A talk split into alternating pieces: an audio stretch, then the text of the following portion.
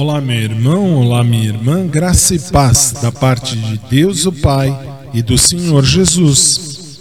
A mensagem de hoje está em Romanos, capítulo 10, verso 13, que diz assim: Porque todo aquele que invocar o nome do Senhor será salvo. Qual é a nossa resposta para as muitas pessoas confusas que continuam perguntando: como saberemos se entramos num relacionamento redentor com Jesus Cristo?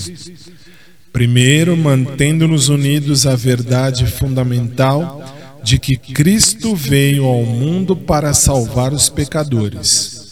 Segundo fato é que os homens e mulheres são salvos somente pela fé em Cristo, sem obras e sem mérito próprio.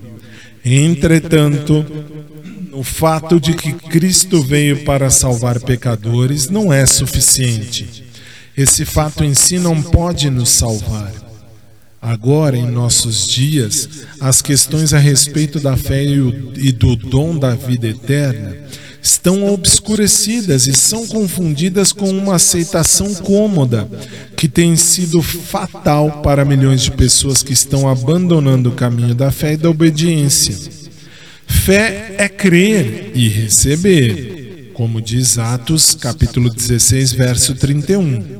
Crê no Senhor Jesus e será salvo. E em João, capítulo 1, verso 12. Mas a todos quanto receberam, deu-lhes o poder de serem feitos filhos de Deus, a saber, aos que creem no seu nome.